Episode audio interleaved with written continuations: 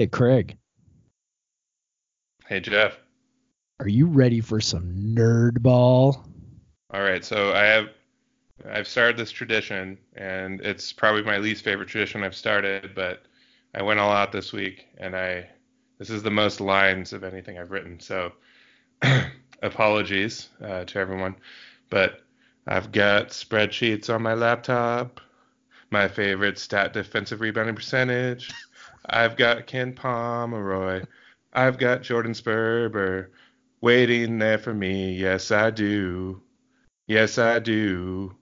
In Pullman, we have a nerd who cares about analytics. Yeah. Okay, there we go. I-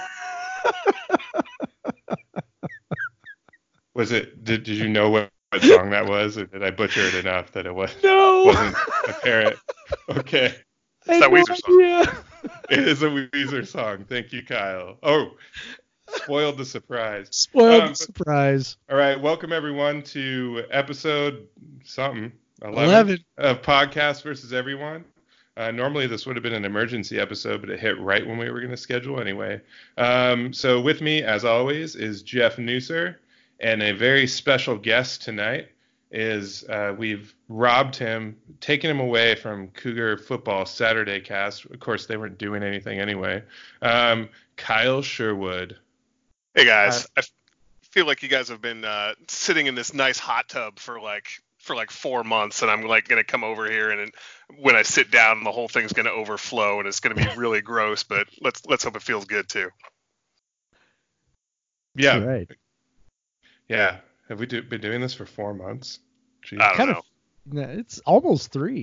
You guys are getting pruny. I know. Yeah. Just little. All right. So, um, yeah, the reason we have Kyle on, the reason why we're a little excited, the reason why I sang that ridiculous song, um, W S U has its basketball coach, and his name is Kyle Smith.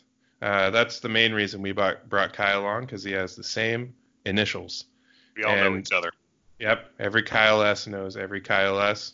Um, so we're looking for special insight. Uh, but um, this was uh, obviously a Clay Thompson's choice of coach. And I think we've all had the, uh, what, four hours to absorb the information. And I think we might all be as excited about Clay about this. What are you thinking, Jeff? Yeah, I'm I'm pretty excited. Um, should we do the beer first before we get into too much coach oh, talk? Oh, shit. Yeah, I was so excited. You about were the so coach. Excited. We were just going right. to skip right to the coach talk. All right. Well, fine. We'll talk about beer. What, what, what are we? Uh, if I twist your arm, right? Kyle, are you drinking something? Yeah, I mean, I'm not much of a beer drinker during the uh, during the fall and the spring. Like, you guys know me. I, I, I'm more of a, uh, it's got to be, like, real hot out to, to drink a beer. I'm I'm a very much a summer guy. And the other the other nine months out of the year, I, I'm more or less drinking brown liquor. So uh, tonight I I I, uh, I brought out the Basil Hayden. And, uh, and yeah, made myself a little old-fashioned here. But uh, I brought the bottle downstairs with me, so I'll just keep filling it up with straight bourbon once I'm done with this. And how would you rate that old-fashioned out of five um, nerdy-ass coaches? Well, here's here's how here's how I would label it. It's it's a uh, it's a mid-level it's a mid-level bourbon that can actually uh, that can perform as well as the uh, as a lot of the top the top tier bourbons that you're going to see on the top of your shelves. So I I think that uh, I think it's it's a bourbon that outperforms uh, out, outperforms its price range. So uh, I'm I think I think it's very fitting for this evening. Oh, very good. All right, Jeff, what are you drinking? So tonight I'm drinking a Slow Turbo Double I P A from Hoofhearted Brewing. Hoofhearted. Hoof, Hoofhearted. Hoofhearted. Um, All yeah. Right. Long-time listeners will That's understand right. that. Right? Long-time listeners from like three weeks ago will remember that. Um, yeah, so Slow Turbo Double I P A. Uh, and I'm thinking, you know, Slow Turbo is the uh, is kind of what I'm hoping our offense will be like. I know Kyle Smith likes to play kind of slow, so I'm thinking slow but like turbocharged, kind of like uh, Tony Bennett's team. So, so that's what I'm hoping for is uh, a little slow turbo action on the offense. Cool. And what do you think of that beer? Well, I just poured it, so hold on. Oh, come on, Neusser. We don't have time for this. Sure you do. We got all night. All right. Uh, yeah. Okay. That's uh, it's really good. And uh, I give it like four and a quarter new coaches. What do we call it? What, what was the? I don't even remember what the rating system was. It doesn't matter. It Whatever. Really, honestly, it does not. That matter. Was really good though. Yeah. So, yeah. Uh, celebratory beer. Yeah, I have I have three beers stacked up over here. Um, two. One is my sidecar beer that I always crack later, but. So I actually I had, I had a beer planned all week. Uh, it's a little bit of a downer. I'll go into that one first, and then I'll get into um, the beer that I got special for um, the hiring of Kyle Kyle Smith. Um, so uh, this week, uh, uh, kind of a, a very important uh, kind of legend of the Seattle beer scene and the West Coast beer scene, like suddenly died at the age of forty-five. Matt Bonney. Um, he uh, is well known for starting being a co-founder of uh, Bottleworks. Uh, it's a, one of the it's the first like beer only shop um, in Seattle, uh, opened in nineteen ninety-nine, and um, he brought a lot of Belgian beers in. And when there wasn't a lot of U S craft beer to be drinking, and then he uh, hel- helped uh, found uh, Browers Cafe. Uh, which is a Belgian beer bar that's been in Seattle uh, for since two thousand six, I believe. Um, so really, he was he started a lot of things, and he's been really influential um, throughout uh, the West Coast, uh, working with breweries and everything. Um, he also um, the last thing he did was open uh, Toronado in Seattle, which is um, a famous beer bar. Uh, in San Francisco and San Diego, and then so he started a Seattle one, um, and so uh, he's just really influential. I, I had a chance to meet him once or twice at his bar, um, one time at a, a dinner for a beer called Three Mats, which was made with um, Fremont Brewing. Uh, the uh, owner of Fremont Brewing is also named Matt, and then the lead barrel program guy is named Matt, and so there's with Matt Bonney there was Three Mats. So he was just a great guy, and, and everything I've heard about him was great. Uh, so it was a big loss. So uh, cheers to him. I am drinking uh, Bottleworks uh, seventeenth anniversary, um, made by Crooked Stave, which is a brewery out of Colorado. Um, it's a golden sour ale. It's very nice. I'm drinking it out of a Browers twelfth anniversary glass. Uh, so I'm also very on brand there. Um, okay, so uh, this beer is very good.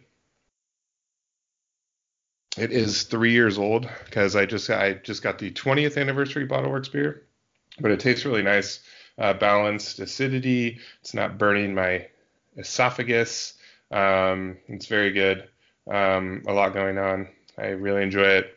Um, so I'll give it uh, five uh, new Kyle Smiths out of five Kyle Smiths. And the other beer I have is from so. Uh, we're excited about Nerdball, so I dug in in my cellar to find uh, one of the nerdiest beers I have. Um, the nerdiest brewery that I know of is Bottle Logic in Anaheim. Um, Jeff, I know you've been there.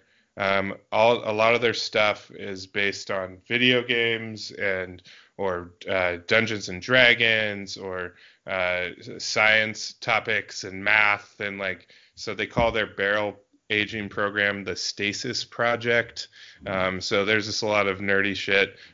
This is one of their level one beers um, that when they do the beer the first time, they call it level one. Um, it is an imperial uh, red ale, which is an odd style to make, um, aged in, uh, I don't know how to pronounce it. I don't know, Kyle, if you've heard of this uh, bourbon, um, Michter bourbon. Have you no. heard of that? Michter? How do you how do you yeah. spell that? M I C H T E R. No, I don't. Yeah, so it's it's aged in uh, those, which is kind of weird. Kind of weird for um, them to call out the name of the uh, bourbon straight on the barrel uh, on the bottle. You usually have to get permission for that, so that's interesting. Um, and then it, they, it's aged on cassia bark, um, and uh, it's pretty interesting. Uh, so normally I. I wouldn't be down with throwing a beer like this into a barrel when you could just throw a stout or a barley wine. But actually, this is definitely right in on that barley wine area. Like, it is very deep, dark brown. Um, the cassia bark gives it this nice kind of spice. Like, it's working very well. Um, it's way better than I thought it was going to be. Um, I picked this up randomly. I think I was in San Diego or something, and and they had it on the shelf, and I was like, ooh, a Bottle Logic barrel aged beer, because their barrel aged program is pretty famous. So, um, and so I've had this for, I don't know, a year, year and a half or so. I'm just sitting there waiting for tonight for our nerdy coach. Um, so I'll give it four and a half out of him, or if we're just going integers, I'll go four. Um, but uh, yeah, so that's what we're drinking. I have a lot to drink, so the end of this podcast should be a, fun, a lot of fun. Um, I say the first time I heard you say uh, the, uh, refer to one of your beers as a sidecar on this podcast. By the way, big fan of the podcast, guys. Uh, the, uh, Thank you. Uh, the, the first time I heard you say that you had a sidecar, I, I legitimately thought that you uh, referred you were referring to the uh, Sierra Nevada sidecar beer. Oh yeah, of course. I saw that, would... that at the I saw that at the gas station like two weeks ago, and I legitimately, uh, like I said, I'm not much of a beer drinker, and I and I picked it up, and I and. Uh, it's been kind of a long running joke that literally every beer I buy, I send a picture to Craig just to, like, to make sure that yeah. I'm not buying something super dorky. Yeah. And, uh, but, but this one I saw, I saw in the gas station. I was like, oh my God, Craig likes gas station beer. And I, I literally, I, I, picked up a, I picked up a six pack of Sierra Nevada sidecar. It was not great, but I, I definitely drank all six of them. And I questioned your judgment for like about four days before I realized what you were actually talking about. Okay. Yeah. So, so a funny, quick story about gas station beer.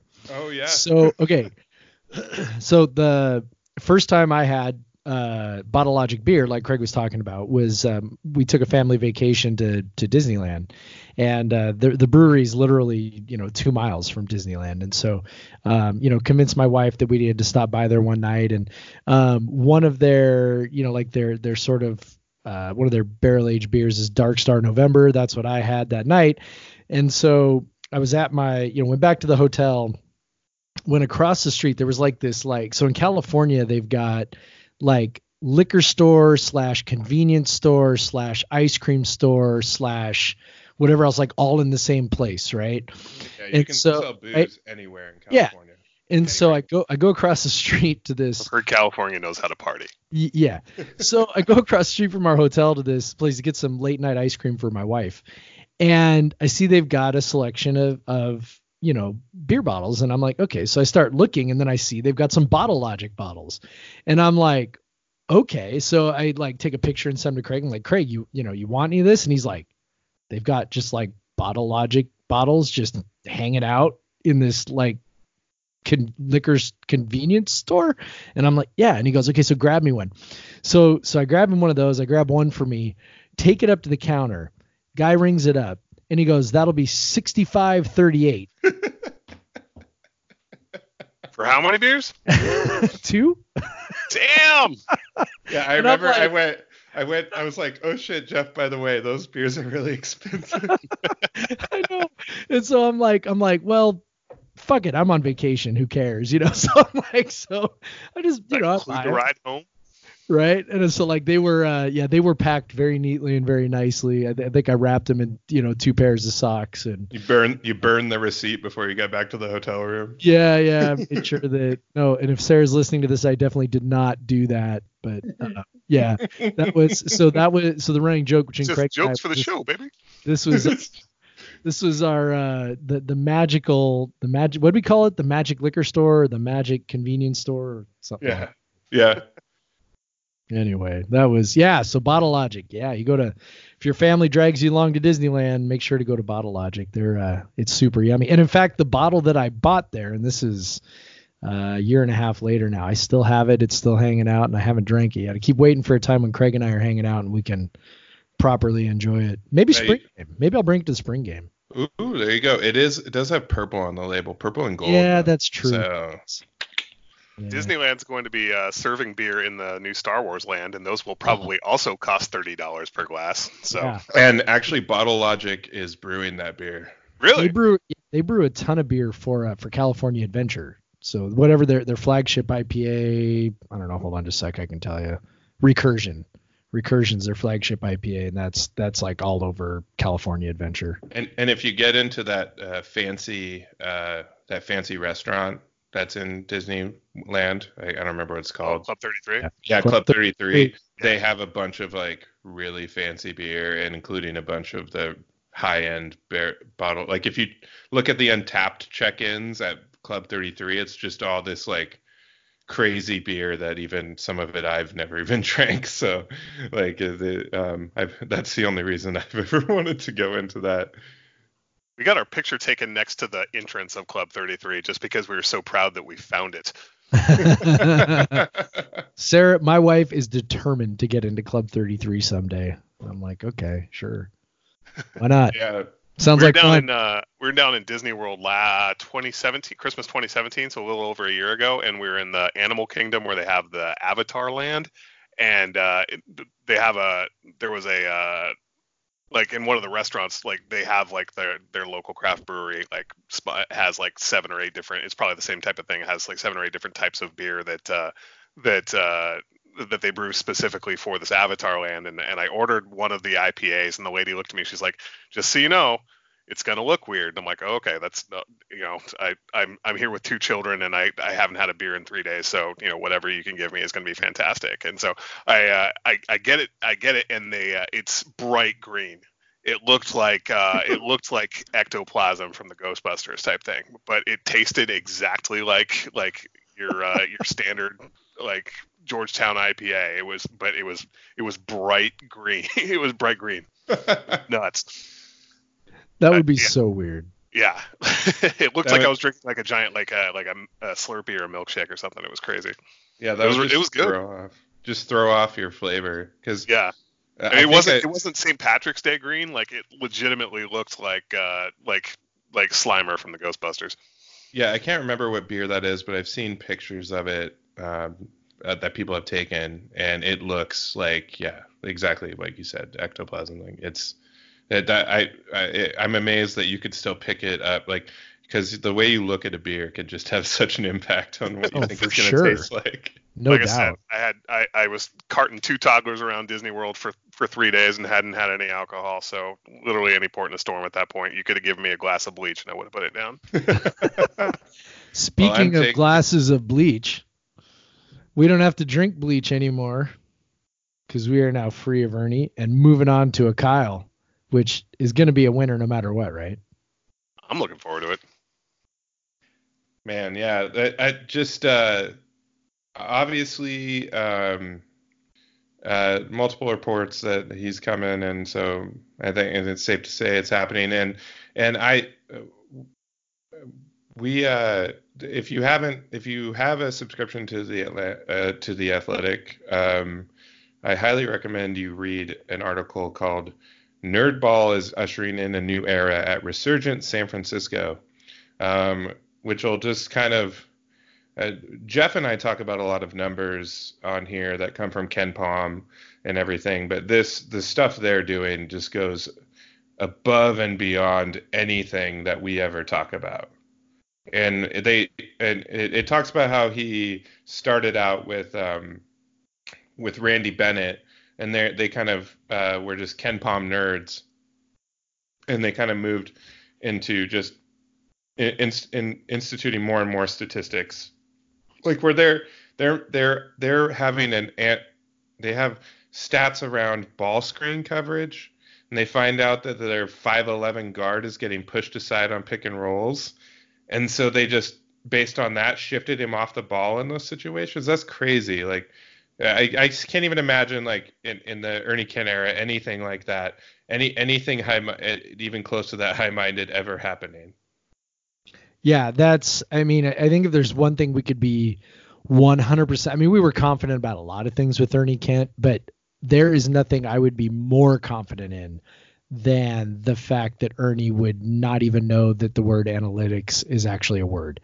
Or at the very least, if he did, he's like, you know, what is that fancy? I just, I go with my eyes, you know, I mean, whatever it is, like, you know, it's, uh, it, it's obviously a huge departure. And I think that's, you know, you, you don't have to look very hard at numbers. So like you said, Craig, you know, we talk about numbers a lot. Um, and, and one of the things that we do a lot is we look at um, the statistical profiles that are on ken pom dot com. And um, a lot of times what we do is we kind of look for trends. We look for um, consistencies. So like when we're looking at a coach, you know, what are the areas that they are strong in, you know, year after year after year, when the players change, the, when the teams they're playing change, you know, when everything else is changing, what's the stuff that's constant? And, you know, it's, it's it, a lot of times pretty easy to tell who are the guys who are paying attention to what sort of produces the greatest value in terms of creating points and not creating points, right? Offensive and defensively. And, you know, when you looked at Ernie's stuff, it was, it was really clear this, you know, this is a guy who, who had a, you know, concept in his head of, of how to play. And, you know, there were a number of things that he did not emphasize that are, are pretty directly tied to point production. You know, for a guy with, with such an offensive reputation, um, you know, he really emphasized shooting, which is good, right? I mean, putting the ball in the basket's the most important thing, but really de-emphasized offensive rebounding, really didn't seem to care too much about turnovers. And those two things really, you know, neuter your offensive efficiency, even if you're shooting well. So, you know, it's just kind of obvious he wasn't paying it. They just wasn't interested in that, which again, you know, most coaches aren't, um, especially coaches that are, you know, sixty plus. So here you got a guy who's, who's forty-nine, who, um, has sort of worked at a number of places where you had to do it differently or do it, uh, do it, you know, better um, than other people. You know, he's he was started out at the, at the University of San Diego, you know, West Coast Conference guy, uh, spent a year at Air Force with Joe Scott doing the Princeton thing out there, um, spent a bunch of years under Randy Bennett at uh, Saint Mary's, you know, before heading out to Columbia in the Ivy League. Again, you know, Columbia has not ever been known as um, as an Ivy League power. And then coming back out to San Francisco, which has been, you know, frankly, pretty bad, um, you know, for the last, you know, twenty or so years, and um, has been better than everybody else that's been there in recent history by doing what he does. So, um, you know, he kind of checks all the boxes in terms of a guy that we're looking for that um, is looking for an edge in some way. And it's kind of exactly what you and I have been advocating for, which is, you know, you need to do something different at Wazoo. You need to, whether it's Tony Bennett and, and Dick Bennett, you know, that's a different thing. Obviously I don't, you know, I don't think they, I don't think Dick Bennett's ever paid attention to an analytics report. Um, but you know, you better know what you want to do, and you better have an edge um, against the other teams that, that, that have maybe more traditional advantages. And uh, so far what I've seen from the guy, especially, you know, if you read that athletic piece that Craig referenced, um, really makes you think that, you know, this is a guy who, you know, I mean, I don't know if he'll be successful, but what I do know is his process sounds a hell of a lot better than Ernie's. There's something very refreshing about a just an absolutely relentless commitment to math. Uh, it, it like like what you said. It, it sounds like everything that uh, everything that Ernie did. Like I'm pretty sure the three of us who don't know that much about basketball, like or as much as you know a college coach should, could probably pick up what Ernie runs in a practice within what maybe maybe a half an hour. Just because like he's not really running anything different than, you know, what you would see like at a high school or anything like that. It's just, it's just, it's just with more talent. And like you read that athletic article where they're talking about literally someone is, is watching all ten players uh, on both sides of the ball, literally on every single play. And they keep stats off ball, on ball, literally in practice. So they can make sure that they have the best, they have the best configurations to go uh, come game time. And then they start uh, working, working game time stats in, uh slowly and afterwards. Like it it literally sounds like a Ken Pom experiment on the court, it and i'm i'm thrilled to be part of it. This is gonna be a lot of fun. Yeah, it's it's uh i you, you just look at his uh profile in three years at San Francisco. That uh, uh there one first I have to point out that uh when we were uh drinking and celebrating on the Ernie pod, the Ernie I call it the Ernie pod, but the, the uh, emergency Ernie got fired podcast. Um, I uh, was reminded by someone that I, I just said, I just want a fucking nerd. And we definitely got a fucking nerd. Like it's, it like it's a nerd to the core. If you, it, if you read that athletic article, it's just like, this is some weird, this is some crazy shit that I didn't even know that teams did, honestly. And, and, um, but there's a few things that just stick out to me, and the, the things that get you, you know, that, that that things that can transition from a small conference to a big conference. That's defensive rebounding. Um, he clearly is committed to that. Uh, they rate very well in that. Um, and then they limit the number of three-point attempts, period, uh, which um, that keeps you out of that three-point lottery. Um, that's usually teams that limit three-point attempts also are good at defending three-pointers. That's it. They, those usually go together. Um, so as more teams are shooting more threes, that's a that's a great thing to have, and you're clearing out the rebounds on the misses. Um, those are uh, the they've just done a good job shooting wise. Obviously, they don't force turnovers. I mean, it it's very um, you know packish uh, defensive profile. Obviously, I don't know what defense he runs, but obviously it's man to man, and uh, Uh, he doesn't rely on blocks. He doesn't rely on steals. The defenses have been pretty good. This year um, was the worst defense he's had, but also the best offense. Um, and they really limited turnovers more this year, shot the ball a little better. So um, I'm curious to see it. One, one thing that excites me is he seems to be a coach that'll be willing to adapt, and and he'll be he'll be willing. He's he's he's got some principles, obviously, but. Um, he's he's looking at numbers and, and he's willing to adapt, and maybe that's why his defense has stayed. You know, you, you have the same peripherals, but now his offense has improved. So maybe maybe we'll see things like that at W S U. It's not just going to be like the same old shit every night over and over again that doesn't work. Like you, you can believe that he might actually figure something out once in a while. One of the things that I love to see in a coach is when there's like this synergy between their defensive and offensive philosophies. And, and kind of what I mean by that is, okay, so if you value one thing on one end, you know, then you probably should be valuing the same thing on the other end, right? So something like, you know, like, uh, you know, for example, three-point shooting, right? So his three-point, you know, on, on offense, they shoot a lot of threes, and that's something that um, that they've just have done. They a little bit less this year, but for the previous, you know, the five, six years before that, they shot a pretty high percentage of threes as a ratio of their overall field goal attempts. Well, then on defense, though, so so if on offense you think, and this this was always sort of like the thing with Ernie that always blew my mind. It's like, okay, so if on offense you feel like the three-point shot is your best weapon, right? Like this is your shot, this is your thing. That is that that is, you know, that that's so valuable that you're going to win games this way. Well, if you're on defense, why would you let the other team also shoot a million threes, right? Like, why wouldn't you gear your defense to stop that? And that's what Kyle Smith does. His defense um, over the years has suppressed three-point attempts, except for like his last year at Columbia. The opponents took a ton of threes, but other than that, you know, he's never in his career outside of that one season has never ranked below fifty-fifth in three-point attempt percentage, which is just the ratio of three-pointers to field goal attempts. So, you know, it's like if you're if you're doing it on one end, you know, you should do it on the other. And, and so it's, to me, that that says a lot about the messaging you're sending your team, right? Which is, hey, this is what we do. You know, we're going to shoot threes, yeah, and because it's such a weapon for us, we're going to make sure the other team doesn't go off from three-point range. And that kind of thing just sort of, you know, if it makes sense to me, you know, I assume it makes sense to a player, you know, where it's like if you're trying to communicate that to a player. And, and that's what I see in that that stuff. We're t- I know we're talking about this story from The Athletic a lot, part of it because, you know, it's kind of all we have to go on at the moment. But, you know, one thing I take away from that is that so when they watch the video of practice and they score things up. So one of the things they do is they score like this. They go, okay, so if, if you make an assist in practice, you get plus four points for, for you as a, as a person. Um, if you make a turnover, you get minus six.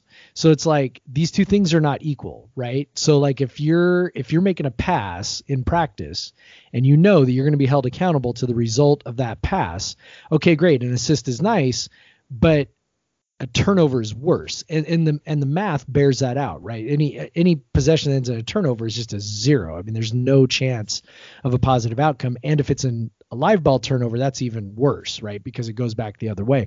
So I'm like, yeah, like this is how you send the message to your team. This is what we value.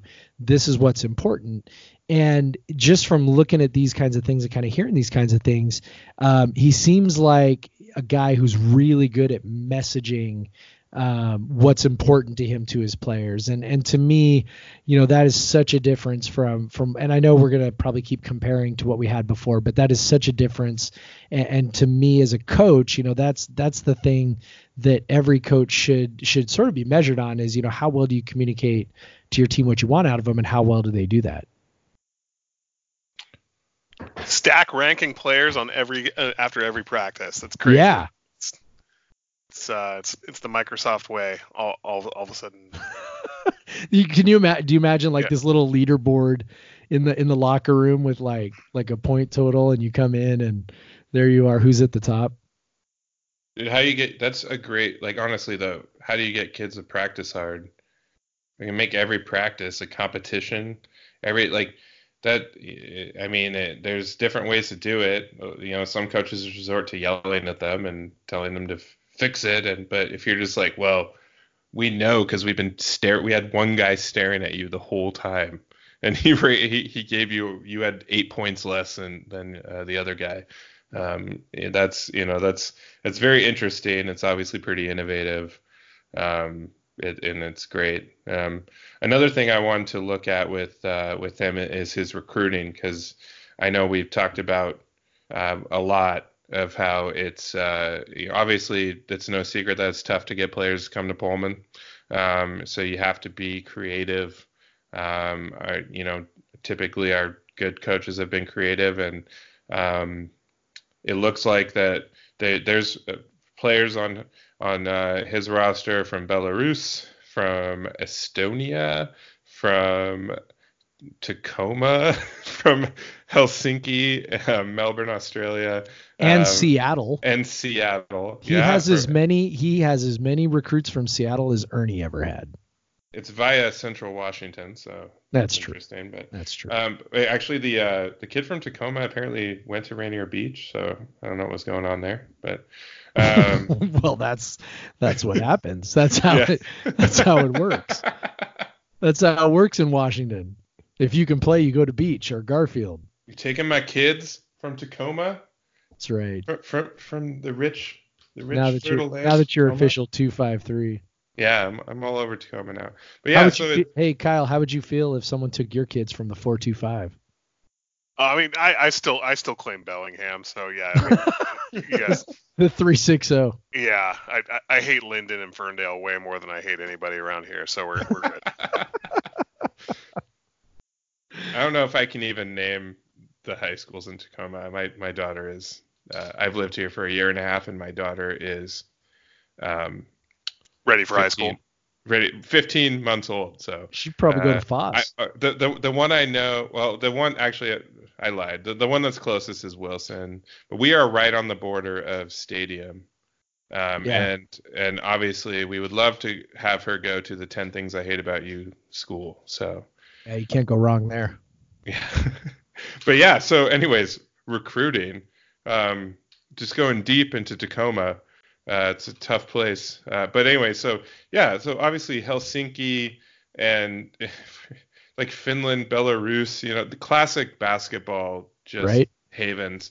Um, obviously, Australia is a place that um, W S U has tapped to great success in the past. Um, so I don't know. I just keep piling on the good stuff. Like he, you know, obviously he's he's not just gonna try to go after the same recruiting pool that everyone else is doing. Kyle, are you sold on the idea that? You know, you need to be able to recruit internationally. You need to be able to, um, you know, kind of kind of look for these like little, you know, cracks around the globe to try and supplement talent here. Are, are you buying the idea that he can use his analytics advantage to, you know, land Pac twelve recruits? I mean, that's it's one thing to do that at Columbia and San Francisco. I think it's another thing to do it in the Pac twelve. I think it certainly helps. I mean, anything you can do to to uh, widen. widen your base. Uh, I mean, you see, so, you see some of these smaller schools that uh, just have a uh, a proven track record of just getting a whole bunch of guys that are six foot nine and uh, and hoping that uh, things work out for the best. And sometimes they do. Uh, but yeah, as far as I, I would hope that uh, that this is a positive. I mean, he, if he works for Randy Bennett, who It sounds like he had a hand in, uh, or he was at least around when they uh, when they picked up Patty Mills and uh, what was the other guy that was at Saint Mary's? That Dellavedova. Yeah, yeah, Matthew Dellavedova. Yeah, so it sounds like he was he was in on that. So I mean, if he's got uh, if he's got a Rolodex, do people still have Rolodexes in twenty nineteen? Ernie but, Kent uh, probably does. I feel like a I feel like a coach has a Rolodex. Coaches, you know. They, yeah. They don't yeah, that seems like a very coach. Cell phones. Yeah, I mean, it certainly helps to, uh, to I mean, to be able to uh, call anywhere in the in, in the uh, in the world, and it sounds like, I mean, our you know, W S U's recruiting budget isn't uh, isn't what Kentucky's is, but I mean, it's certainly probably higher than what U S F's is, and so I mean, uh, so I, I would say that you, you take what he has now and, and it amplifies it a little bit, and so I think I I I, I would hope that uh, with the way that his system works, that uh, yeah, there shouldn't be any. Uh, any sort of limitations on what, what he should be able to uh, find. I would love to see the Australia thing get started up again. I don't know if, uh, you know, I, I don't know what he's planning on doing with his assistants. Um, I think there, there was a report out there sort of right away that one of his assistants would be expected to take over at San Francisco, um, you know, presuming he's hired here. So I don't know. It's going to be really interesting to me to see, you know, where he goes with that. Like I said, it's, it's one thing to, you know, to recruit to Columbia. It's one thing to recruit to San Francisco. Um, and you can be better than most of the teams in your league, um, in both of those leagues, in both the Ivy and the W C C. You can be better than the vast majority of the teams in that league just by, you know, doing a little bit better um, recruiting wise. You know, you don't necessarily have to have great athletes. You don't necessarily have to, you know, cover all that. You know, Columbia, you know, if you're if you're Columbia in the Ivy League, you know, Yale's got some pretty okay athletes. Harvard's got some pretty okay athletes. Um, but, you know, if you're trying to separate yourselves from, you know, from Penn uh, or Brown, you know, I mean, it, it doesn't take a whole lot to to do that. And then, you know, San Francisco, same deal. I mean, you know, it's yeah, you've got Saint Mary's and and Gonzaga, and, and obviously that's tough. And, you know, and then you got to compete with B Y U's, you know, twenty-six year olds, but, you know, to, to separate yourself from some of the other teams in that conference, you know, you know, your San Diego's or whatever, or Loyola's, it, it's like, you know, you don't, you know, you just sort of have to find an edge in order to do that. And it's not, doesn't have to be, um, you know, huge athletic edge. Um, Pac twelve is sort of a different animal in that regard. And and I know that we've obviously seen that you can, you can do it with overlooked guys. I mean, obviously our greatest run in program history, you know, happened with, with guys that, you know, um, you know, turned out to not be bad players, obviously, but at the same time were guys that were not, you know, super highly valued by other programs. So I don't know, it's going to be really interesting to me to see how he goes about trying to, uh, trying to stock the roster. Um, going to be interesting to me also to kind of see, um, you know, who sticks around and who transfers. Um, you know, I know that, uh, you know, it's been reported that both Pollard and, and Skaggs have been put in the portal, um, which is sort of a one foot out the door thing. I, if I were to guess, I would guess Skaggs goes and Pollard stays. Um, but that's, that's, that's just sort of my guess. And, and the other thing we got to remember is that they were, what, sixty-third nationally uh, this year. Yeah. So if, if, if they were sixty-third nationally, that puts them, what, probably about fourth place in the Pac twelve this year? Roughly. Yep. Yeah. I mean, we'd throw, we would throw him a parade. Like uh, yeah. Literally there would be a parade down Main Street.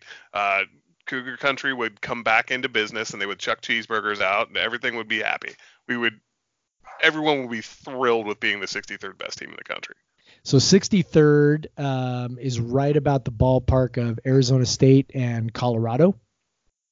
And the only other two teams in the Pac twelve that that's behind would be Oregon and Washington. So in other words, imagine, so Oregon, Washington, uh, and then in sort of a second tier, you've got Colorado, uh, Arizona State, and U S F, and then everybody else. And oh, by the way, in case you didn't know this, uh, Washington State ranked uh, two hundred seventh, and have never ranked above yet. Yeah, they've never ranked above one hundred eighty-sixth in Ernie's five years. So how about that? Go Cougs. Go Cougs.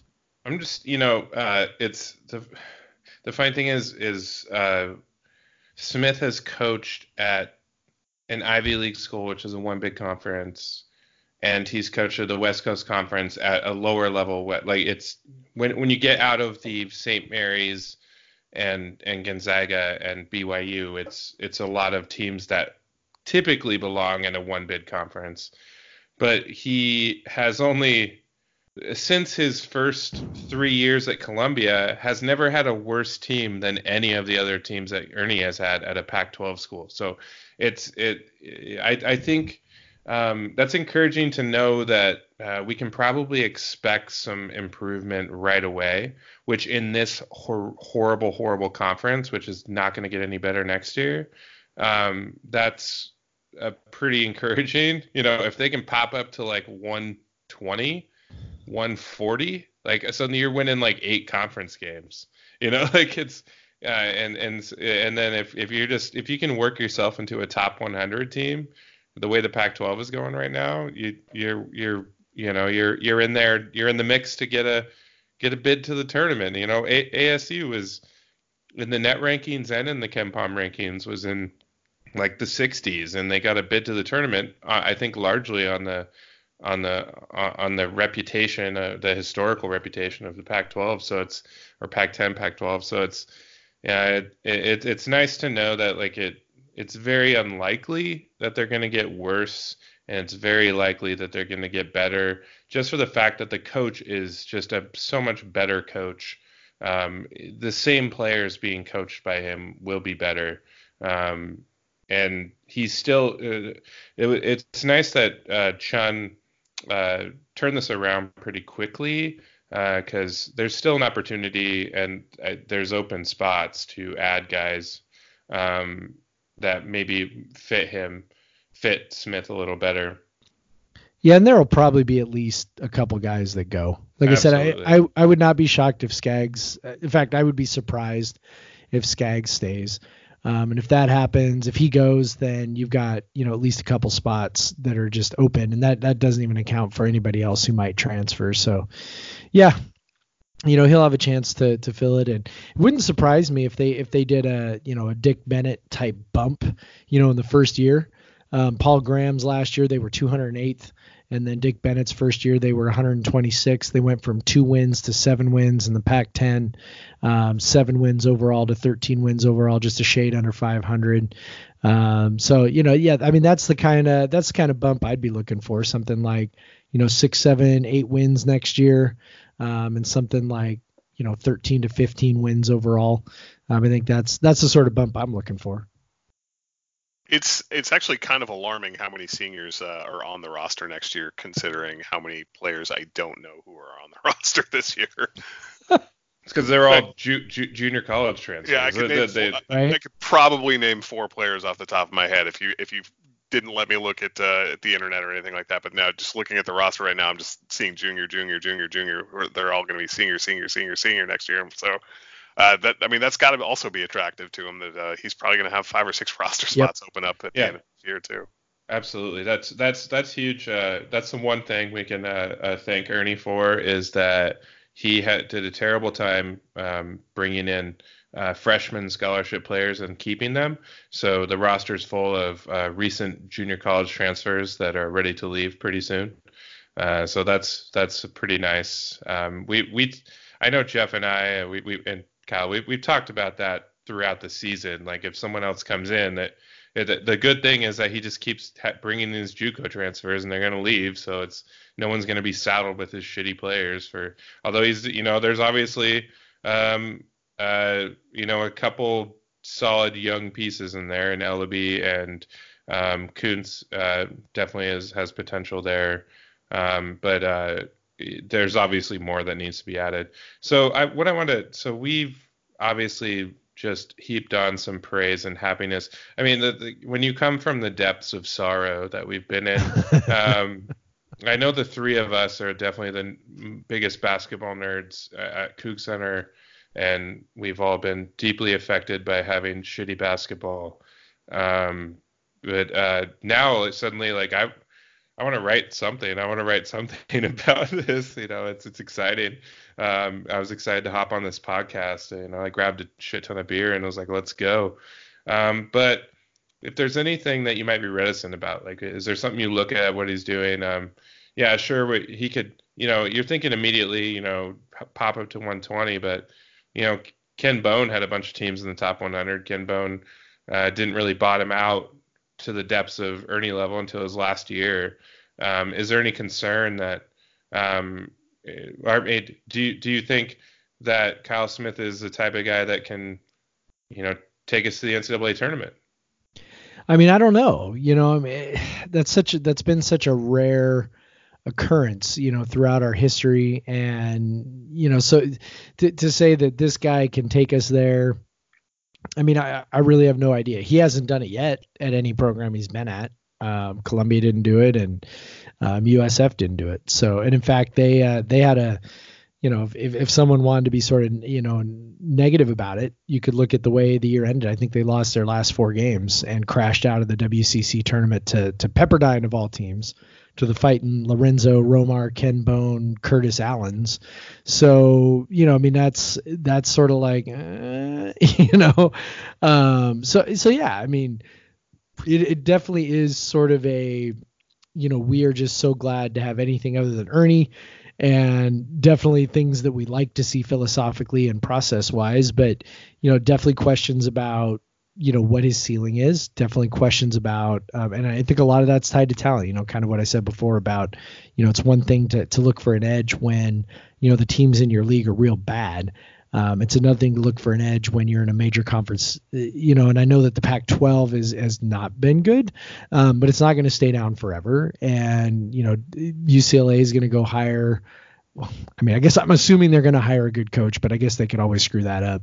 But it's just like, you know, I mean, they're not going to be, these teams are not going to be down forever. Um, Washington just keeps adding like four and five star guys, uh, whether through re- traditional recruiting or transfers. So, you know, it's, it, it's, it, you know, I mean, this is a thing where, you know, I'm curious to see how it plays out. But, you know, like I said, it's the big thing for me is just seeing that the indicators are there, I think, for what you need to do. Whether he can pull it off, you know, I don't know.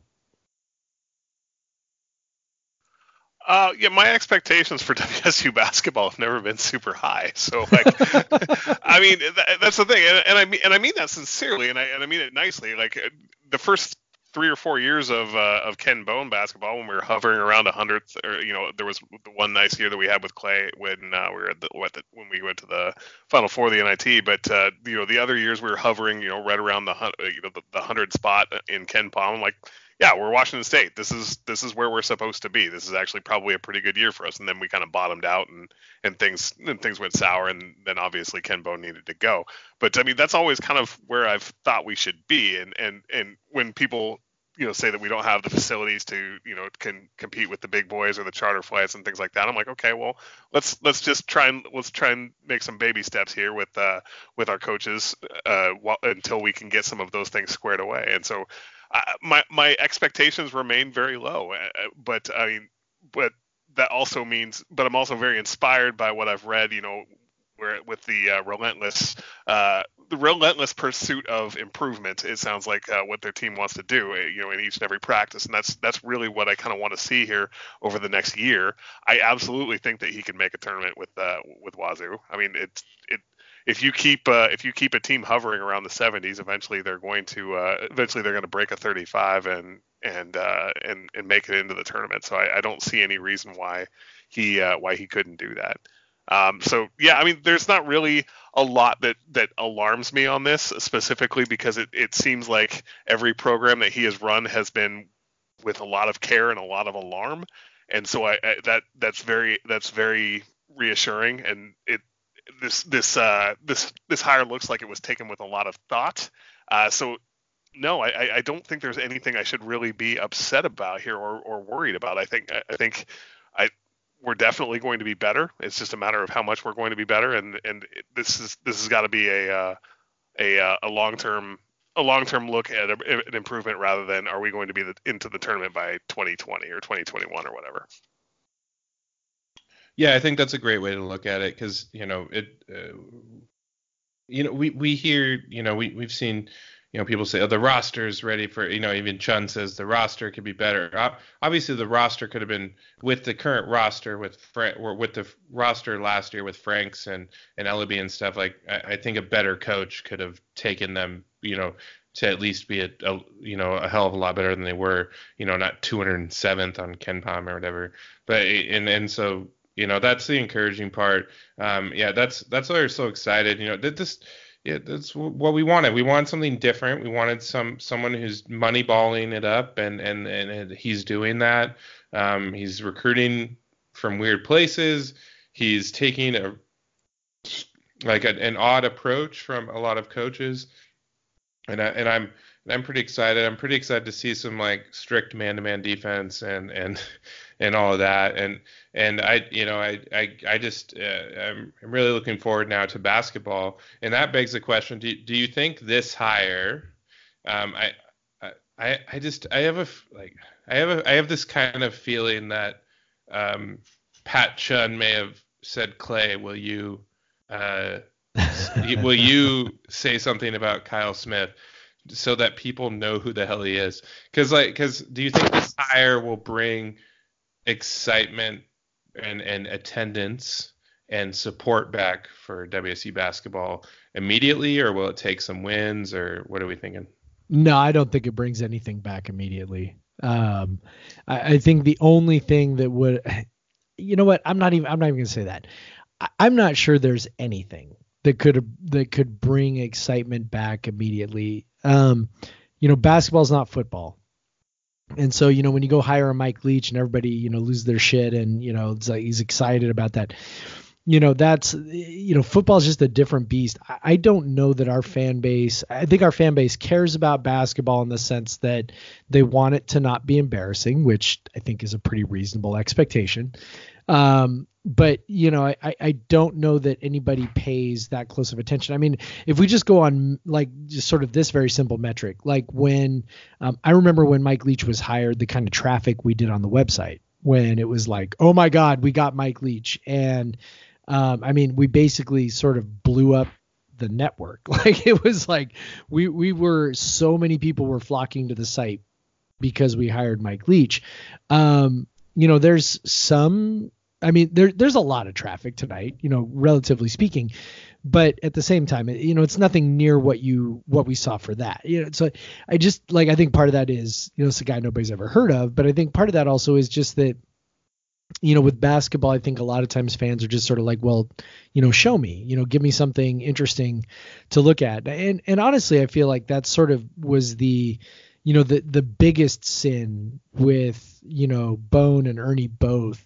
Um, you know, the, yeah, the losing's terrible or whatever, but you know, the one thing you absolutely cannot be in basketball is, you know, for a fan base that's not, that, that's definitely basketball second behind football, you can't be uninteresting. You, you gotta be interesting in some way. You know, you got, you gotta, you gotta give the fans something to hang their hat on, something to be excited about.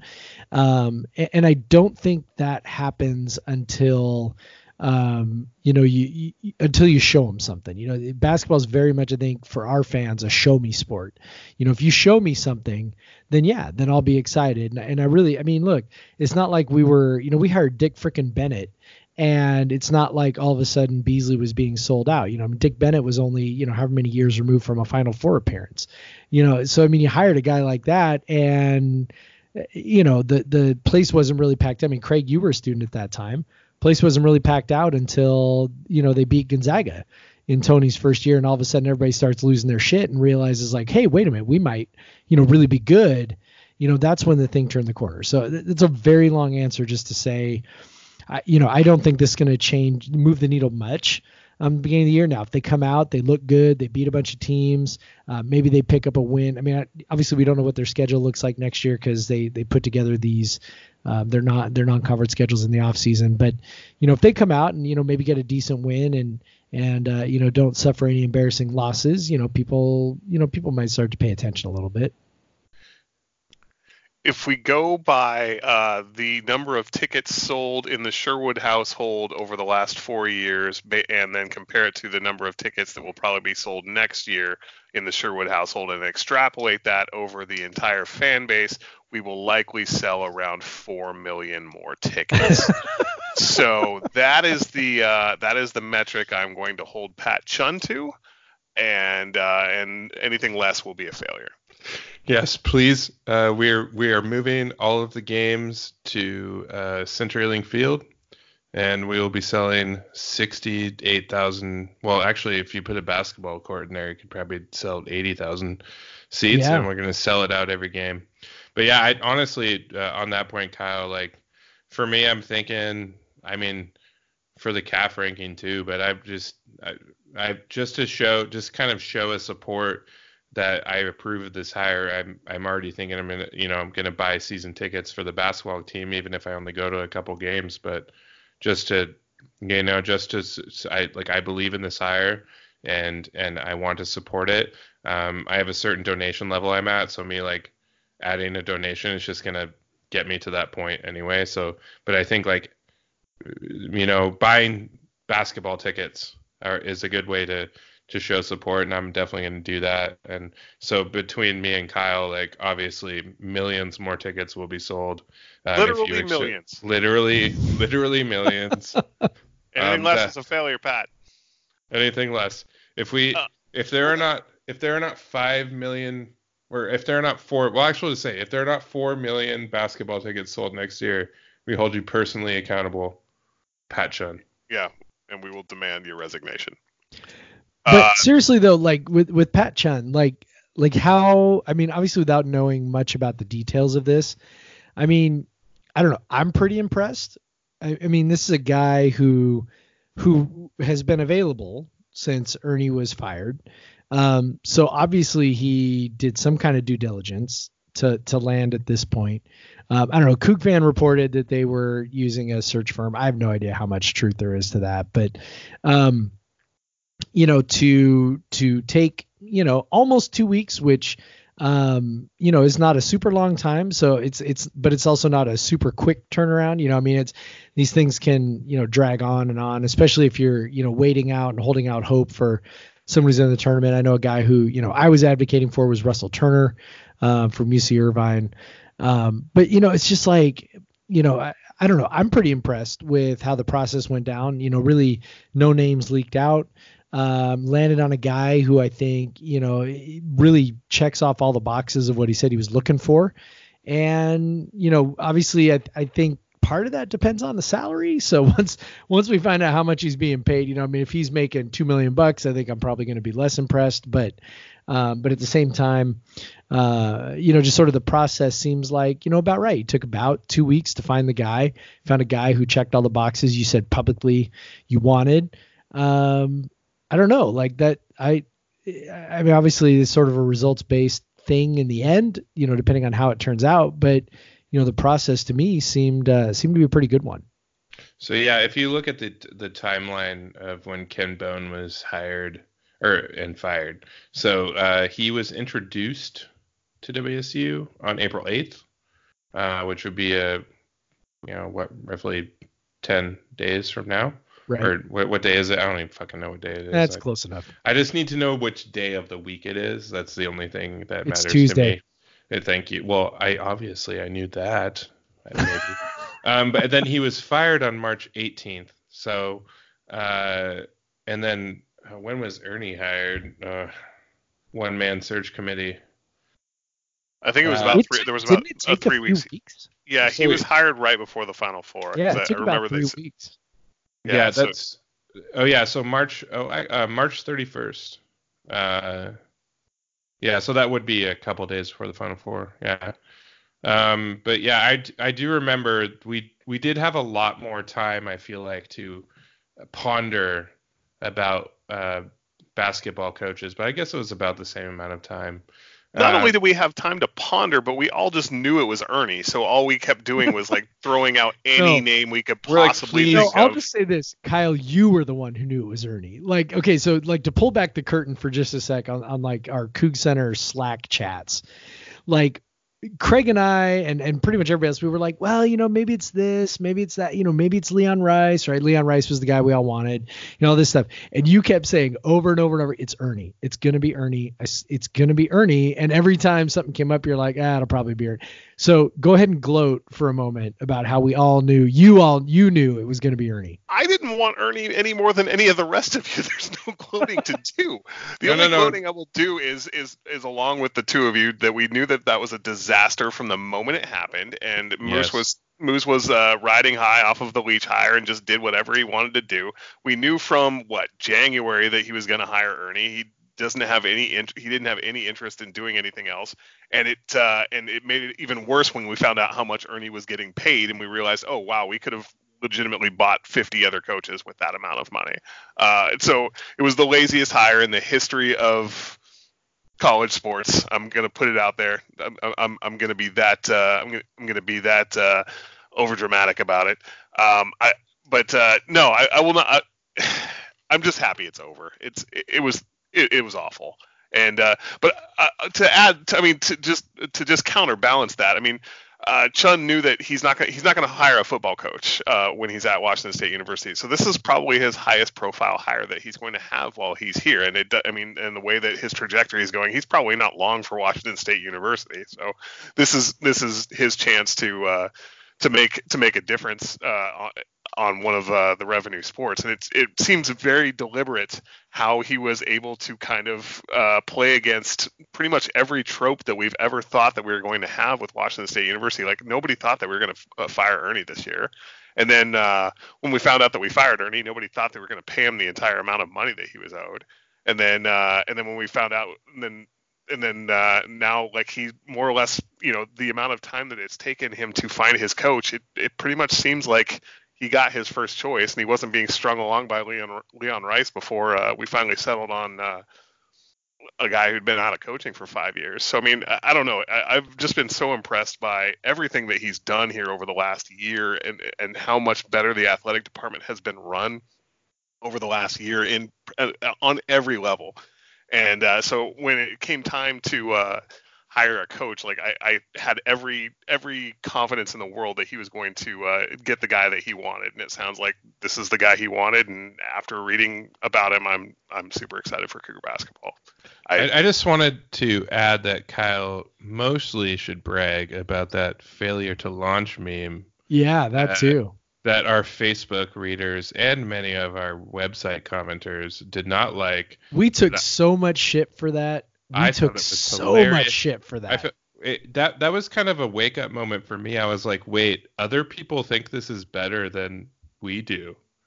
Like, and, and I don't want to gloat. Elite eights. He, he I, went to two Elite Eights. I, I don't want to gloat too much about how much smarter we are than all of y'all. But, but we, we like we called you, it.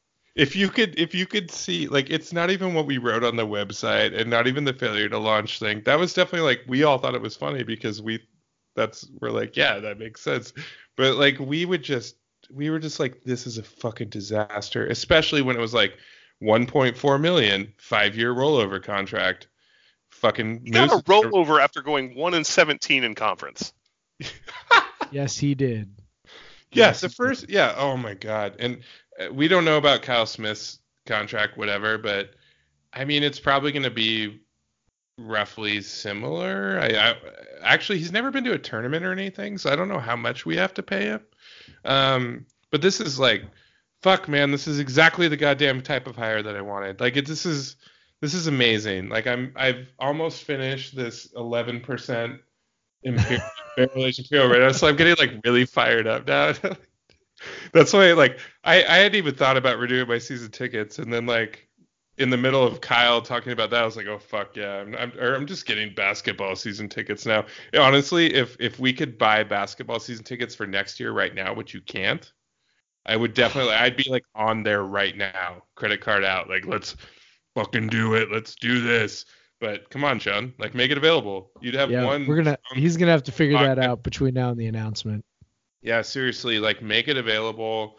Like, and any, or, or, remember we had the basketball fund to try to keep Tony? Oh, we, my God. We fucking collected a million bucks in, like, no time. Like, just so we could fly some charter jets and give Tony a little extra money. We were paying Tony, like, a million bucks by the end, by the way. And Paul Wolf at the time, or or, or Bill, what, uh, yeah, Paul Wolf at the time was making six hundred thousand dollars. Yeah. And our best yes, Tony was our first million-dollar coach. Yeah, Tony was our first million dollar coach. Not even Mike Price. Not, yeah. Not even the guy who took us to two Rose Bowls. Tony Bennett. Yeah. Tony Bennett of. But yeah, I think that shows that if we have success, W S U can absolutely be a basketball school. If we have success, like, people will go apeshit over it, and and and Beasley, when the team is going good, is an insanely awesome place. And I just hope that we even just get it to the point where, like, because even the crowds when uh, Bone had him in the uh, C B I were pretty damn good and people were fired up. So, like, just give us anything that that is relevant in any sort of way. And, and like, people will latch on. There's, like, the students want to go to the games if they're going to be fun. Like, the and, and then the atmosphere right. is there. And then if we know the atmosphere is going to be fun, that's going to make other people want to go more. So it's just, you know, I'm I'm, I'm hoping that this is as, as as exciting as it is right now. I'm I'm hoping all this shit, you know, because I'm I'm thinking how much. Uh, well, it's pretty like so. I remember when I know would I know you and Je- Jeff and I we were just when, when uh, Brad Stevens was at Butler. Just mm. massive crush on Brad Stevens. Mm. Like, oh my God, this is unhealthy. Unhealthy. And I'm so. Um, I'm an Indiana fan, so I don't really care for Butler. we, we always kind of hoped that Butler, or we always hoped that Stevens would eventually find his way to I U, and then he went to the Celtics. So you know he whatever. might.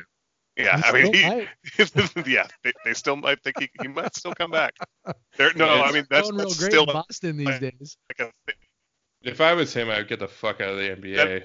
It's still very, very much a meme. It's not, we're we're tied up with R F C right now, but yeah, that, that is still very much a thing that uh, that everyone thinks that Stevens is coming home, even though I U is not home. But anyway, I'm sorry, Brad Stevens. Close enough. Right. Well, no. Anyway, so when I was at uh, my last job, um, I remember uh, right when I got hired, there was this picture of Brad Stevens like collapsing to the ground and like screaming. And I that was my uh, that that was my short-lived Twitter avatar because it was just like my most favorite picture ever. and and my uh, I remember my new boss was like, so um, I don't think you should have like a random basketball coach as you're screaming into the oblivion as your Twitter avatar. And I'm like, that was so sad. I was like, I want this to be my Twitter avatar forever. And I don't even, I don't even know if I could find the picture again. But it was like hilarious because I had just like, I remember when it was during, uh, it was during or, or after one of their uh, final four runs, and and he talked to me. There was this article about him. After every game, he opens up his laptop and goes to ken pom dot com, and I would just be like, oh my God, that's so amazing. But I'm going to say, like, right now, um, you can absolutely expect us to write more about basketball next year because if that just just knowing that the coach is using analytics, like, knows that what I'm writing about is, is like, relevant. And, like, with Ernie, there was, like, what do you write about? Like, he runs a fucking, like, there's no discernible offense. There's no discernible defensive philosophy. Um, it, it was just a nightmare, but here it's just going to be like, this is what we do. Like, this is what we do. And even if it's not a specific style on the court, analytics is what we do. And honestly, as, as a nerd, like I am, and, and, uh, and we all are, it's just, that's just fucking amazing. Like, it's so great. Like, I'm so excited. I, and it, the funny thing is, like, I, I wasn't even thinking about Kyle Smith because I wasn't thinking it would be a guy that they would go after. Like, Jeff, like, w- was Kyle Smith on your mind? Well, he was a guy who came up on a lot of lists. Um, and so I know, like, when, when, you know, when we wrote our, you know, search firm thing, just, you know, very tongue in cheek, but, um, you know, he was a guy whose name came up. And we didn't write about him because I think we were sort of trying to focus on, you know, kind of off the radar type guys or or guys who made a lot of sense. I mean, Russell Turner was a guy who was, you know, very much on the radar, but, you know, made a lot of sense for the reasons that, you know, Pat Chun said. You know, Kyle Smith wasn't a guy who who sort of jumped off the page immediately to me. Um, you know, he, obviously I'd seen his name. You know, hadn't really looked too closely at him. And in fact, um, you know, when he was hired, my first thought was, eh, okay, I guess, you know, just my, my first thought was, you know, this is really underwhelming. And not, not that I expected to be, you know, overwhelmed, you know, by by the guy who was eventually hired. But this was one where I kind of thought, okay, you know, all right, that's fine. You know, he, he got some, you know, moderate success in San Francisco. That's nice, you know, whatever. And, and then again, you know, the more I dug into it, the more I was just like, oh, all right. Okay, cool. Like, okay. And then, you know, we, we keep talking about that athletic article, but you know, that, that is sort of the thing where you go, oh, okay, you know, and, and it's, it all of a sudden starts to make a lot more sense. So, you know, yeah, I mean, he was on the radar in the sense that, you know, his name had sort of been thrown out there in the, you know, particularly from the national guys, because, you know, I mean, they follow the same kind of formula. You know, they look for, okay, who's been, who's worked in a mid-major, who's reasonably successful in the region, you know, and so guys like him and, um, you know, the other Smith, I'm, I'm totally blanking on his name, but, you know, out Craig, of Utah, Craig, Craig Smith, Craig yes, Smith. Craig Smith. Craig, how could I forget? Yeah, Craig. Thank you. Come on. Oh, it's terrible. I feel I'm ashamed now. Uh, you know, so Craig Smith at Utah State, you know, they just they just start throwing out names of, you know, guys who were successful at mid-majors. And I mean, obviously, you know, I mean, with, you know, Leon Rice, we did the same thing five years ago. So, you know, I mean, that that's kind of the the tried and true formula. So I didn't really pay a ton of attention to it. And I didn't really look that closely at Kyle Smith because, like I said, I was kind of, you know, just for my own, you know, shits and giggles, I was like, you know, I'm going to look for guys who are maybe off the beaten path, something, you know, kind of fun to write about that that's different. Um, you know, so sort of, again, pulling back the curtain a little bit, you know, Craig and I write about things that we enjoy writing about. So we're, we're going to write about things when it's like, yeah, this is interesting to us. So for me, it was interesting to say, okay, you know, who are some names that I could maybe pull out that, you know, might be a little bit different. Um, well, let me, let me qualify so, that. Yeah. Uh, Kyle and I write whenever we feel like it. Jeff does a lot of the dirty work, okay, where he's just like, I feel like I have to write about this. Uh, Sherwood and I, Sherwood and I are just like, we're almost emeritus at this point, but, but like we're just like, but now I'm like, you you've drawn me back in, Pat Chud. You've drawn me back in. I, I might have to make time for this now. But this is all like so much better when it's interesting, right? Like that's like ultimately that's what it's all about. And that's why we do what we do. I mean, we're not, none of us is getting rich here. So, you know, we like doing things Wait, that are Jeff, interesting. You're not getting rich? No, I'm not. Oh, he hasn't been coming to the rich guy meetings. I, oh my gosh. Shit. Did I, did I miss my invitation to actually throw it away with the junk mail? Yeah. Yeah. We, we've, I mean, sent it to the wrong Skype. I mean, the, the last the last Kook Center get together was on a yacht. I didn't on Kyle's yacht. Yeah, uh, it was either my yacht or Kyle's. Wait, yacht. Kyle has a yacht. Well, I, oh. a yacht I made. Uh, I, I bought specifically through uh, paying through uh, with clicks. So yes, I don't have that many clicks. So yeah. Those are some yeah. expensive ass clips. Yeah. Yeah. Thank you to all who, when you click on the link, you pay us five hundred dollars. I. I don't know why you do that, um, but I appreciate it. Um, and thank you for directing it to Kyle and I. Um, sorry, Jeff. I don't know. But anyways, what what were you saying about uh, not, not, not getting rich after this? Yes. I don't even remember. I just just basically saying like this is a lot more fun when it's interesting, and you know the things are about to get interesting again, and and that's you know I feel about this now in a way that I never felt about Ernie, um, even though Kyle Smith wasn't a guy who was on my radar. Um, you know, it's a guy who the deeper I look into him, the more I'm like, yeah, I can buy this. I can get into this. I, you know, and again, who knows if it works out? I mean, nobody does, but you know, you, you try to make decisions based on process, and I'm impressed that, you know, Pat Chun seems to have made a decision based on process, and, you know, Kyle Smith has a very stated process that I can get behind. And, uh, and kind of like you said, you know, when you can latch on to something stylistically, um, you know, that makes it a lot more interesting to watch and a lot more interesting to write about. You know, it's kind of like what we did with Mike Leach, right? You know, like the air raid is a very defined, um, very easy, easy is not, maybe not the right word, but, but if you know what you're looking for, you can see it. Right. And so, you know, that, that does make it to some degree a little more, um, a little, a little easier to write about. And I think Kyle Smith could be like that, you know, now that we can say, okay, this is what we do. And it's the same thing with the Bennetts, you know, I mean, there became an identity there where people came to the games knowing, hey, we're going to play lockdown defense. I mean, I mean, Craig, you were in the house for a lot of those games. I mean, Kyle and I are a little older, but you were in the house for a lot of those games where, you know, I mean, there was almost nothing as loud as when the defense would get the shot clock down to the last, you know, five, six, seven seconds. And the place just starts going bananas, right? Because the other team can't even figure out how to get off a shot. You know, you give the you give fans something to latch onto, and they'll latch onto it if you have some success. I will say this: I've I've been to uh, a handful of arenas in, in the Big Ten. I've been to Kentucky. I've been to uh, oh, where else have I been? I've been to South Carolina.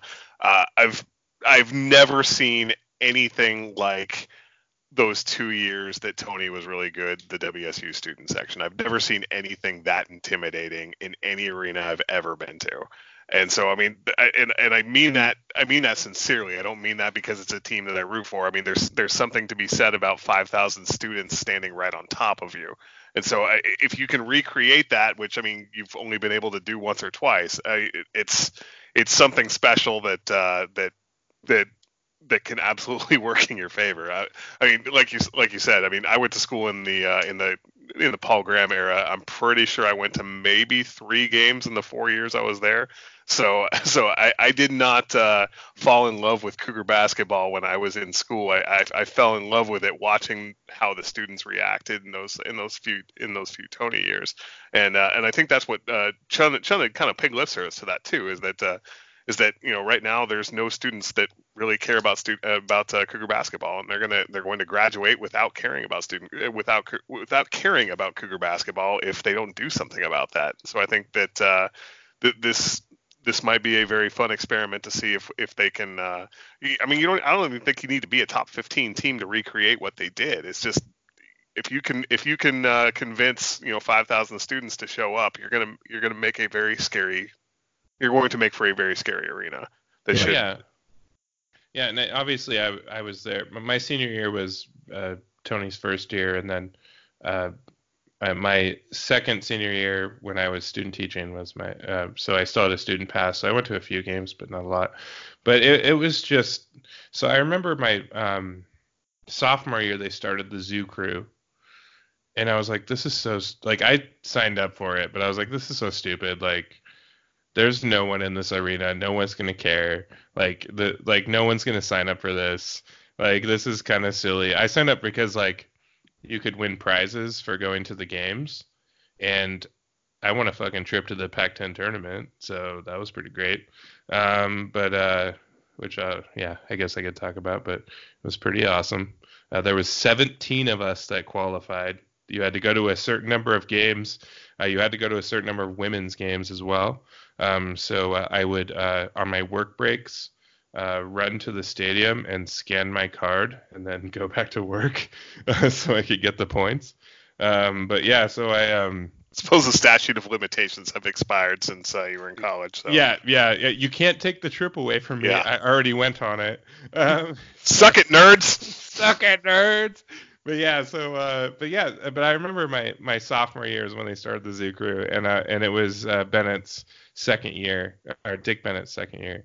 And it was just like, no one gives a fuck about basketball here. Like, I, I, my freshman year uh, was uh, when they blew that lead late to Stanford, and that definitely wasn't a five-second violation. So fuck you, ref. But anyway, so but uh, um, I wrote "I hate Stanford" after that game on my. Um, for some reason in the dorms you have little whiteboards on the wall for people to leave you messages, I guess.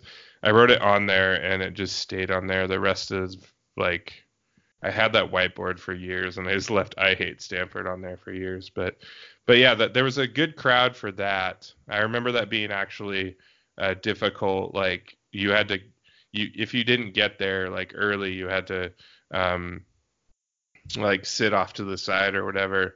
And, uh, but by the time my, uh, my senior year, uh, I was, Gonzaga was the first sellout, and it was, honestly, it was like three thousand Zag fans and seven thousand Coug fans or whatever. Um, but it was like one of the coolest atmospheres I've ever been in because like all the Zag fans and all the Coug fans who are probably secretly Zag fans. And like, we're just like oh my God, we're going to beat Gonzaga. This is crazy because I love Gonzaga. But um, so that was one of the best atmospheres. And then the U W game that year, they actually had to turn student. They turned like thousands of students away. So many students wanted to get into that game. And and it was it was just a crazy atmosphere. And so that's definitely like it doesn't take it. That was halfway through a good season. It doesn't take that much.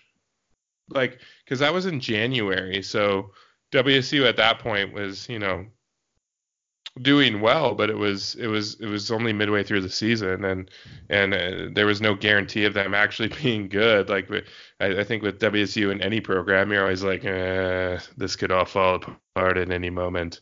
Uh, but but man, it was just crazy. You know, by my senior year at the U C L A game, we camped out overnight, like to to go to a basketball game on a Thursday.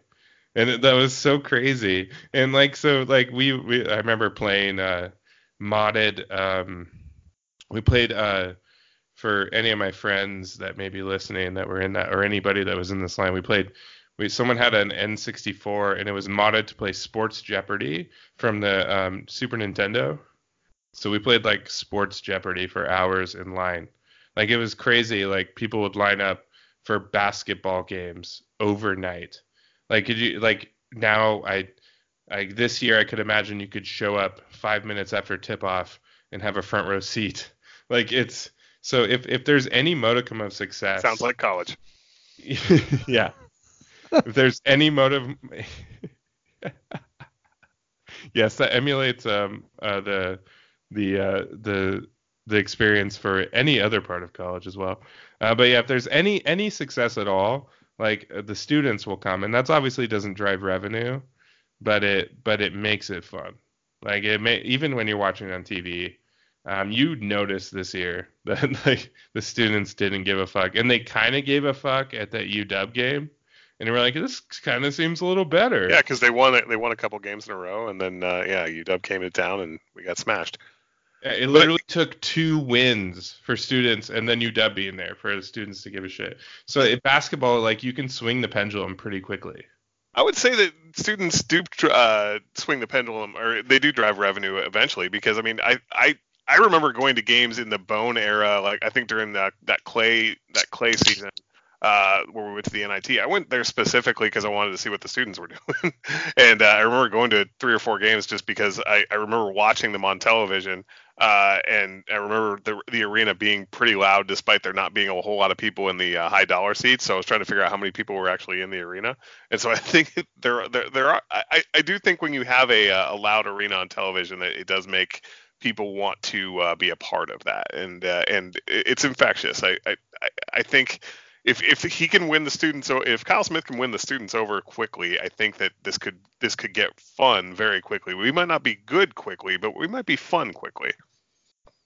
Yeah, and I and I think it also there's a point of the if the, the if you get the, get them when they're students, uh, there's a lot of people from my um, age that are probably super stoked right now, and those people that would be like, we have to hire a. You know, Ben Johnson or uh, or uh, Rick Sanchez or whatever, or Ron Sanchez. Sorry, not Rick Sanchez. Uh, that's Rick and Morty. Well, what's um, well, what's Rick Sanchez doing? Let's give him a call. Maybe. What is, does what he have any? Does he have Kyle, any to Australia? Kyle, what? Where the fuck was Chun? Look, why didn't you look at Hambone, man? Like, I know that would have been great if we had hired Hambone. We could have gotten a uh, we could have gotten a e-cigarette deal or a, what do they call vaping. Be vaping on the sideline. Giant mustache. Mustaches are huge in Pullman right now, I've heard. Listeners to the podcast who don't know what they're talking about, just do a quick Google search of Coug Center Hambone. You'll find it. It's not. Definitely. It's not worth it. It's but not also, even worth it. But also, seconds, it's, it it's, it's the peak of both Sherwood and mine's uh, careers at Coug Center. Yeah, so. It was definitely downhill from there. Although, did uh, did all the uh, the What the Hell is a series that that came after that, right? Probably, yeah. Yeah, that was definitely the peak. Well, that's that's why they kept losing, Kyle. That's right. You guys made those. How dare you make fun yeah, of we, the other de- team? We definitely took shit for that, just like we took shit about uh, making fun of the Ernie hire. But who was right about that, bitches? We were right. It's all right. The Coug Center Twitter account is taking shit because um, we are making because we don't like Gonzaga. I don't. I, I